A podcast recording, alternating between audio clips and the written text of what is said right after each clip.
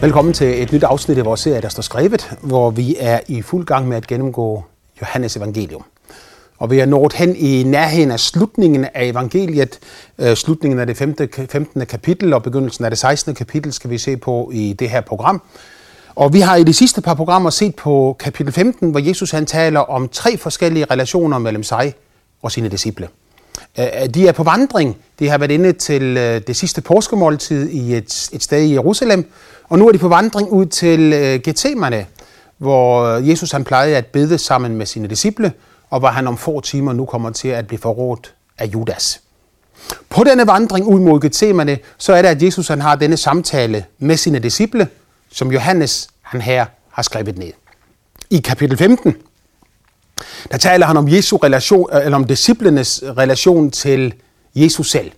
Han begynder med at tale om, jeg er vintræet, I er grenene. Min far er vingårds, vingårdsmanden, og, og han taler om den der organiske forbindelse, der er mellem den kristne og ham. Så kristendom er altså ikke først og fremmest, hvad du tror, men det er, hvor du er inde på det. Kristendom er ikke først og fremmest en hjernereligion, det er først og fremmest en hjertereligion. Øh, ikke sådan, at jeg siger, at kristne nødvendigvis er dumme.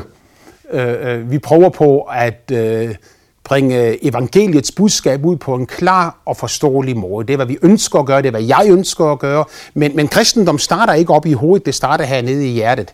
Det begynder ikke med en intellektuel overgivelse til Gud, men det begynder med en hjerteovergivelse til Gud.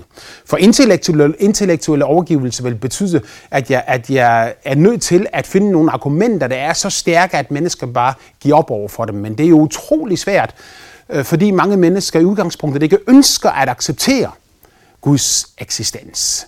Øh, så, så Jesus han taler ikke om en, om en hjernereligion, men han taler om en hjertetro.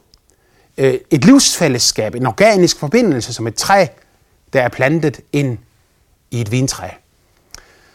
Videre så taler Jesus om disciplenes relation til hinanden, og han taler om, at det er en relation af kærlighed – en relation af lydighed mod ham, som vil forårsage, at de kan leve et liv i fællesskab med hinanden, og at kristne er kaldet til at leve sammen i fællesskab og elske hinanden, og være en kirke, som efter Guds vilje kan være med til at skabe godt omkring sig og bygge noget, fred ind i denne verden. Være et lys midt i verden og være, være et lys i mørket og være salt der, hvor der er forrøgnelse. Og så slutter Jesus af med kapitel 15, som vi så på i vores sidste program, øh, at tale om øh, det kristnes forhold til verden. Og vi så, at verden i øh, Bibels betydning ikke betyder planeten Jorden. Det er ikke naturen omkring os, fordi Jesus han siger, at verden hader jer. Og når jeg går tur i skoven, så har jeg ikke en følelse af, at skoven hader mig. Jeg har en følelse af, at jeg er i dyb pagt og fred med Gud, mens jeg går ud i hans natur. Men når Jesus siger, at verden hader jer, så skal I vide, siger han så, den har hadet mig før Ja, så taler han om et gudsfjendtligt system. Han taler om en antikristelig tænkning, antikristelige filosofier, som ikke vil have noget med Gud, eller med hans søn Jesus Kristus, eller med hans ord, Bibelen, at gøre. Han kalder det for verden. Et åndeligt system. Et system, som bor inde i mennesket, og et system, som er uden for mennesket. Og det skal vi se videre på om et lille øjeblik. Men Jesus han siger, at der er to hovedårsager til, at verden hader ham. Han siger, at den ene årsag det er, havde jeg ikke kommet til dem og talt til dem, øh, så, var det, så havde de ingen synd, siger han. Øh, ikke sådan at sige, at det var på grund af, at Jesus kom, at synden opstod. Den var der allerede før Jesus kom. Men det var da Jesus kom, at synden blev synlig. Så det er den måde, jeg forstår det på, når Jesus han siger, så havde de ingen synd. Altså, de kunne ikke se deres synd. De vidste ikke, de havde synd, for de vidste ikke, at der fandtes noget bedre end det. Øh, vi kalder noget normalt, fordi mange mennesker gør det, og jo flere, der gør det, jo mere normalt kalder vi det. Men det kan aldrig nogensinde være normalt at leve unaturligt. Og mennesket lever unaturligt, når de lever i krig, når de lever i had, når de lever i bitterhed, når de lever i egoisme, og bare søger sit eget. Mennesket lever unaturligt, fordi mennesket blev ikke skabt til det. Mennesket blev skabt til at elske, leve et liv i kærlighed og fællesskab med Gud, og leve et liv i kærlighed og fællesskab med andre mennesker. Og det var først, da egoismen trådte ind, og mennesket selv ville bestemme, hvad som var rigtigt og hvad som var forkert. Og nægte at lytte til den gode, alvidende Gud, som har skabt alle ting. Det var først, da de nægtede at lytte til ham, at det onde kom ind i verden. Og når Jesus så kom ind i verden, så kom han som lyset. Han siger, jeg er verdens lys. Øh, der findes nogle reklamer for vaskepulver, øh, hvor vi samtidig taler om, at det, det er videre end hvid. Og så viser man ligesom de hvide farver ved siden af hinanden, de hvide nuancer. Så tager der bare et, øh, en skjort op, der er renvasket hvid, så er den hvid.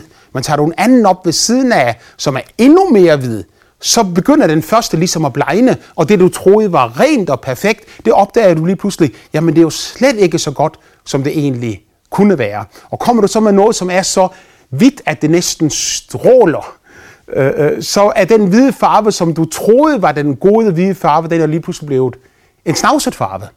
Og det er, hvad Jesus han siger, havde jeg ikke kommet, så havde det ingen synd. For han kommer som lyset, og han stråler ud sin skønhed, sin glans, sin herlighed. Og der i dette lys bliver deres snavs åbenbart.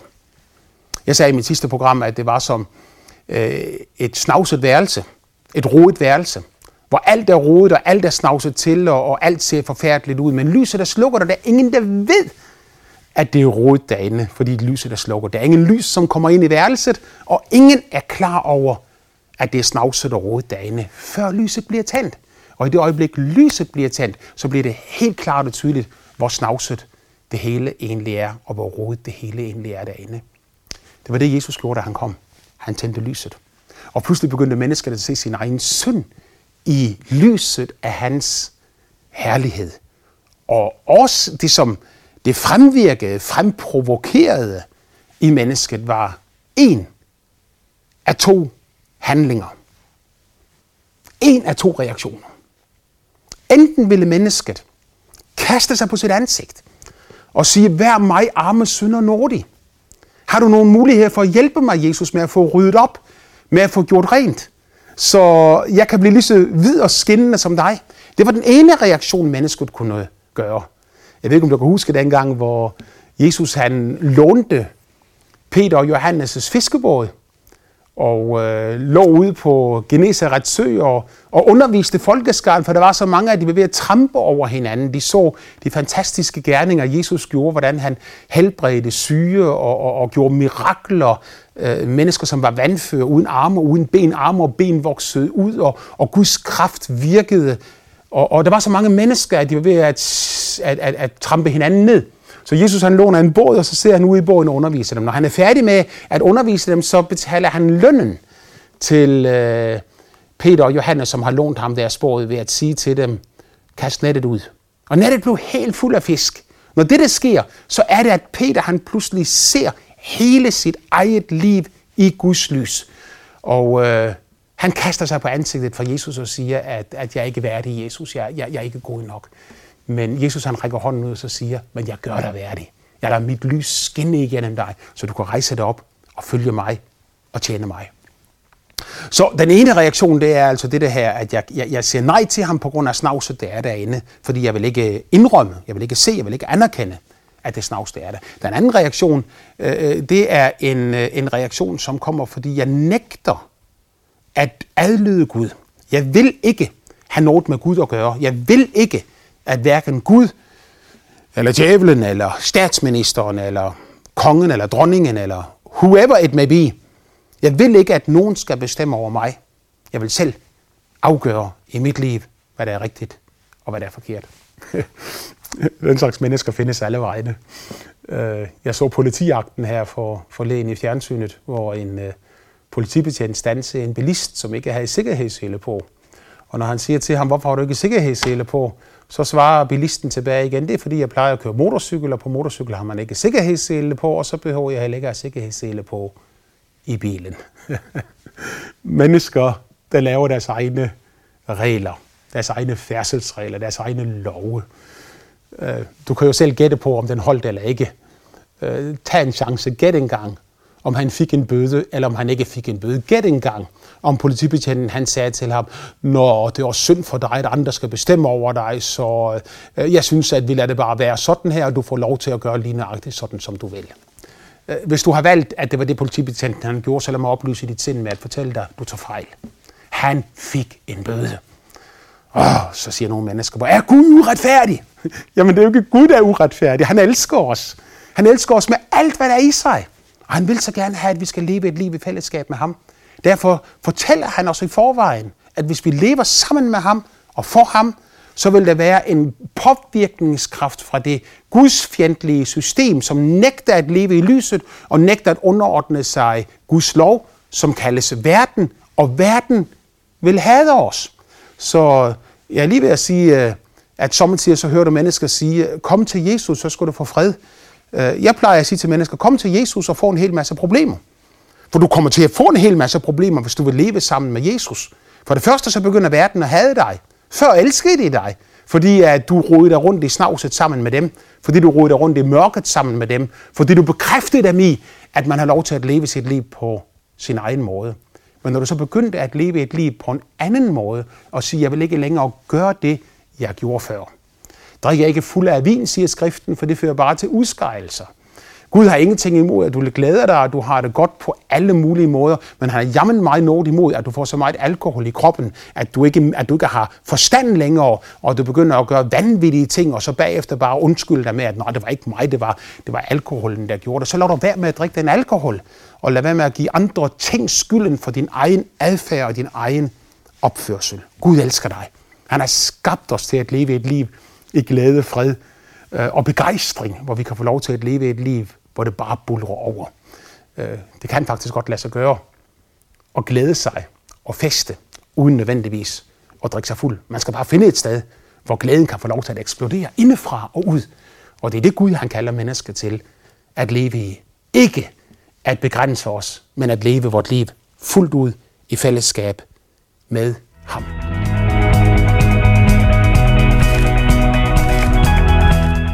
I Efeserbrevet, det andet kapitel, øh, der giver Bibelen os måske det mest kraftige, den, det stærkeste skriftafsnit, synes jeg, øh, når det drejer sig om dette gudsfjendtlige system, som vi kalder verden. Her siger Paulus, i det han taler til menigheden i Efesus, også jer har han levende gjort, da I var døde i jeres overtrædelser og synder. En, en underlig måde at tale på til levende mennesker, og så sige, I var alle sammen døde. Jeg siger, hvad mener du? Jeg blev født for 57 år siden, øh, og, og jeg lever stadigvæk. Hvordan kan du sige, at jeg har været død? Men Paulus han siger, døde i overtrædelser og synder. Øh, med andre ord så siger han, at et menneske, som lever i synd, bliver åndelig død. Øh, den fysiske død er bare en konsekvens af denne åndelige død. Og den fysiske, fysiske død er kun i verden, fordi at øh, synd er i verden. Øh, fordi den åndelige død er kommet ind i verden. Da Gud skabte mennesket i begyndelsen, så skabte han os ikke til at dø. Han skabte os til at leve evigt i fællesskab med sig selv. Men da overtrædelsen kom, og mennesket døde åndeligt, kom også den fysiske død ind i verden. Paulus han siger, at en kristen er en, der er blevet levende gjort. Han var død i sine overtrædelser og synder, men nu har han fået noget nyt noget inde i sig. En ny ånd inde i sig. Synden er borte, synden er sonet, fordømmelsen er borte, fortvivlelsen er borte, og et nyt liv er kommet. Og det, er det nye liv kan vi få lov til at leve i. Han fortsætter med at sige, den, de overtrædelser og synder, som I forhen vandrede i, levede af denne verdens tidshånd, og herskeren over luftens rige, den åndemagt, der nu er virksom i ulydighedens børn. Øh, så han beskriver her, at, at verden ikke bare er et spørgsmål om menneskets adfærd, menneskets opførsel, ikke bare et spørgsmål om, at mennesket er i et mørkt rum, hvor der er snavset og rodet og, og har brug for lyset for at komme ud af dette mørke rum. Men han siger også, at der er noget, han kalder for en tidsånd. Og, og, og, og at det ikke bare er, er, er en filosofisk påvirkning, Øh, af de øh, forskellige øh, trender, der bevæger sig fra det ene årti til det næste årti, bliver tydeligt, når han taler om herskeren over luftens rige og den åndemagt, der nu er virksom i ulydighedens børn. Djævelen selv, en falden engel, og hans dæmoniske herskere, som gør, hvad de kan for at påvirke mennesket til at elske mørket mere end lyset, og fortsætte med at leve i snavset, svineriet og rodet. Djævlen selv, som er en åndemagt, der er virksom Og, og, og, og nøgleordet her er måske netop de, de ord, der står her, at, at, at han er virksom i ulydighedens børn. Altså i de børn, som nægter at lytte til det, Gud siger, men som vil leve sit liv efter sine egne regler og sin egen moral og sin egen etik. Menneskets etik skilt fra Gud i min verden eksisterer ganske enkelt ikke. Øh, der, der er ingen etik i dyreverdenen, der er ingen moral i dyreverdenen. Hvem vil bebrejde løven, at den slår antilopen ihjel for at få mad til sine, til sine unger? Øh, det er livscyklusen derude. Mennesket alene er et moralsk væsen af alle de synlige væsener, vi har på jorden, på denne planet. Mennesket alene er skabt i Guds billede, og vores moral, den kommer fra ham. Og det er først, når han siger, hvad der er rigtigt og hvad der er forkert, at du og jeg, vi også kan få øjnene op for det. Så han kalder dem ulydighedens børn, netop fordi denne ulydighed var det, der voksede op i deres indre og gjorde, at de ikke lyttede efter hans ord.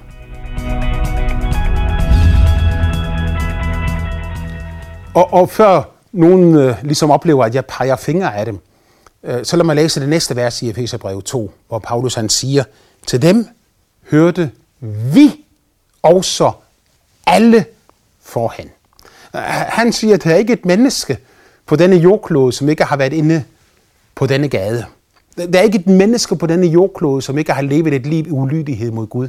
Der er ikke et menneske på denne jordklode, som ikke har brug for Guds frelse. Alle har syndet og mangler herligheden fra Gud. Øh, sommertider så bliver kristne anklaget for, at de mener, at de er bedre mennesker end andre. Hø, ja, du er bare heldig, Du tror, du er bedre end mig. Øh, det er meget, meget, meget ulykkeligt, når kristne lever et liv, som øh, får mennesker til med rette at komme med den slags udtalelser. Mange kommer med den slags udtalelser, uden at det er med rette, men det er vældig uheldigt, når de kommer med den slags udtalelser, og det er rigtigt. Den kristne ved nemlig godt med sig selv, at han ikke er bedre end de andre. Tværtimod. En kristen er en, der indrømmer, at han er dårlig. Han indrømmer, at han har synd. Han indrømmer, at han kommer til kort. Han indrømmer, at han har svigtet. Han indrømmer, at han er kommet til kort, og han ikke kan klare sig selv. Jeg har brug for Guds frelse og Guds hjælp i mit liv. Derfor er en kristen ikke overlegen. Han er ikke en, der siger, jeg er bedre end jer. Nej, nej, nej, nej. Han, han bøjer sig ned og så siger, jeg er den værste af alle, jeg er den elendigste af alle. Til dem hørte vi også alle forhen. Vi var alle sammen med i det her, siger Paulus. Og det er den måde, den kristne burde fremtræde på i livet. Men ikke sådan, at vi ligger og kravler rundt nede på gulvet og, og, og, og skammer os tværtimod, fordi at, at, at, at vi er syndere, øh, det er et historisk faktum, og det er det, vi alle sammen har levet i. Men Gud elskede os så meget, at han valgte at løfte os ud af vores synd, så vi ikke behøver at leve nede i, i mørket, i rodet og i snavset, men vi kan leve i hans frihed i stedet for. Til dem hørte vi også alle forhånd, siger Paulus, da vi gjorde, vi fulgte vort køs lyster og gjorde, hvad kødet og tankerne ville. Han siger, at mennesker, der lever i verden, følger sit køds lyster. Gør, hvad kødet og tankerne vil. En hver ondskab, som mennesket kan udtænke, begynder det også at leve i. Øhm, Sommertid er vi bundet af omstændighederne. For eksempel når et menneske bor i en lille landsby, så kan det godt være, at han har lyst til en hel masse ting, som ikke er særlig behagelige. Øh, men øh, det, at han lever i en lille landsby, og at alle folk de ser ham, det er en hindring for ham til at leve sine øh, lyster ud og leve sin ondskab ud. Men hvis han kommer til en storby, hvor man ikke kender sin nabo, Øh, man ved ikke, hvem der bor i, i, i, i opgangen med, med, med 10 lejligheder, man kender ikke andre mennesker, man kan skjule sig. Og netop der kommer synden op til overfladen og mennesket lever sin synd ud. Paulus siger, at man gør, hvad kødet og tankerne vil. Når det sker, siger Paulus, så er resultatet, at vi er blevet vredens børn. Af natur var vi vredens børn, ligesom de andre. Vredens børn. Ikke, ikke så meget, at vi er vrede, du og jeg. Øh, du behøver ikke at have sådan et raseri liggende inde i dig. Men han taler om vredens børn, for han taler om, at vi er under Guds vrede. For Gud er ikke glad for, at børn bliver misbrugt. Øh, Gud er ikke glad for krig. Gud er ikke glad for sygdom. Gud er ikke glad for ondskab. Gud er ikke glad for bedrag. Gud er ikke glad, fordi nogle mennesker må stå og græde, fordi deres forældre de ikke kan finde ud af det sammen. Gud er ikke glad for, når tingene går skævt. Gud er ikke glad for, når mennesket lever i sin egoisme og ikke viser hensyn til sin næste og elsker sin næste som sig selv. Men vi kommer ind under hans vrede.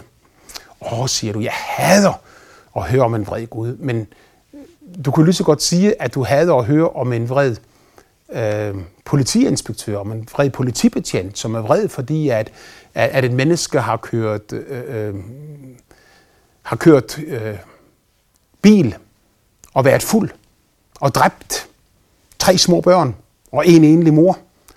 Øh, jeg kan næsten mærke vreden stige op i mig selv over denne ondskab og denne uretfærdighed. Hvorfor kan de ikke bare lade den bil stå? Så du skal ikke kalde Guds vrede for et udtryk for, at han er en vred Gud. Men det er ganske enkelt et udtryk for, at Gud han er kærlighed, og at han ikke vil tolerere og acceptere det onde i nogen skikkelse eller i nogen form. Og at det forholder sig sådan, som jeg siger her, er jo også klart, fordi at Paulus han er jo ikke færdig når han ligesom har beskrevet verden, som hader den kristne og, og forholdet mellem dem. Han, han er ikke færdig, når han har, har sagt dette, men han fortsætter i næste vers, vers 4, med at sige, men Gud. og jeg elsker de her to ord, men Gud. Det, det, det, det er to ord, som ligesom øh, bryder ind i stillheden, som bryder ind i tavsheden, som bryder ind i tiden, som bryder ind i historien. Men Gud. Her er virkeligheden. Vi var døde i vores overtrædelser og synder. Vi har levet efter vores egen hjerte. Vi har gjort vores egen ting. Vi er under Guds vrede. Vi er åndeligt døde. Men Gud, siger Paulus, her kommer en forandring lige direkte ind i det enkelte menneskes liv. Men Gud, som er rig på barmhjertighed. Åh ja, jeg kan allerede høre nogen af jer sige, I sad der og tænkte, at nu vil der komme, men Gud, han er bare vred på dig.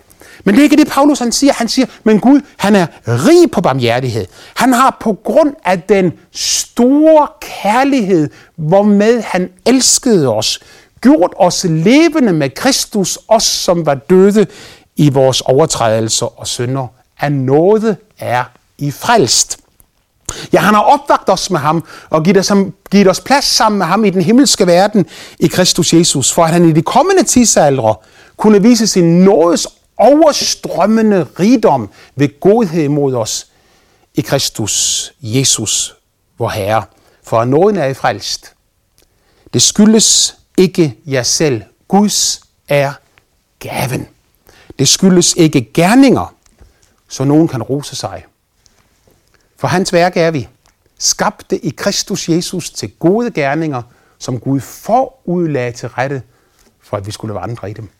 Ikke bare frelste han os, ikke bare tilgav han os, ikke bare gav han os et nyt liv. Og Bibelen siger, at det gjorde han på grund af den store kærlighed, hvormed han elskede os.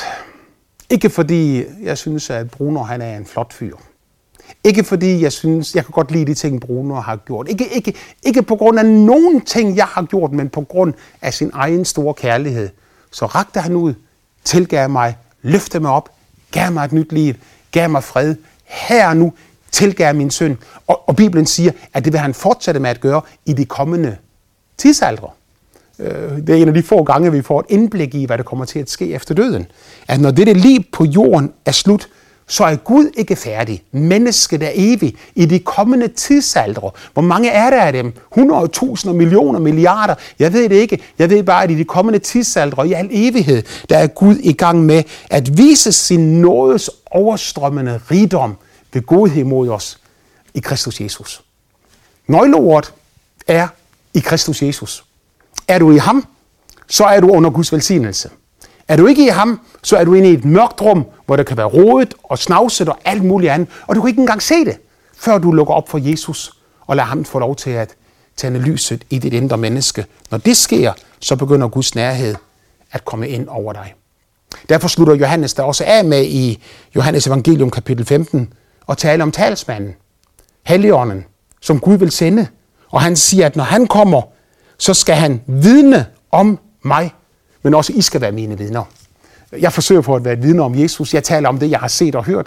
Jeg har oplevet Jesus. Jeg har mærket Jesus. Jeg har, jeg har følt Jesus. Jeg har, jeg, han har talt til mig. Han har ledt mig. Han har, jeg ved, at Jesus lever. Jeg kan fortælle i timevis om, hvad han har gjort for mig. Men ikke bare jeg vidner om det. Helligånden vidner om det. Det vil han gøre i dig, hvis du vil åbne dit hjerte for ham. Og indbyde ham til at komme af nåde, er du frelst uden dine egne gerninger. Må Gud velsigne dig.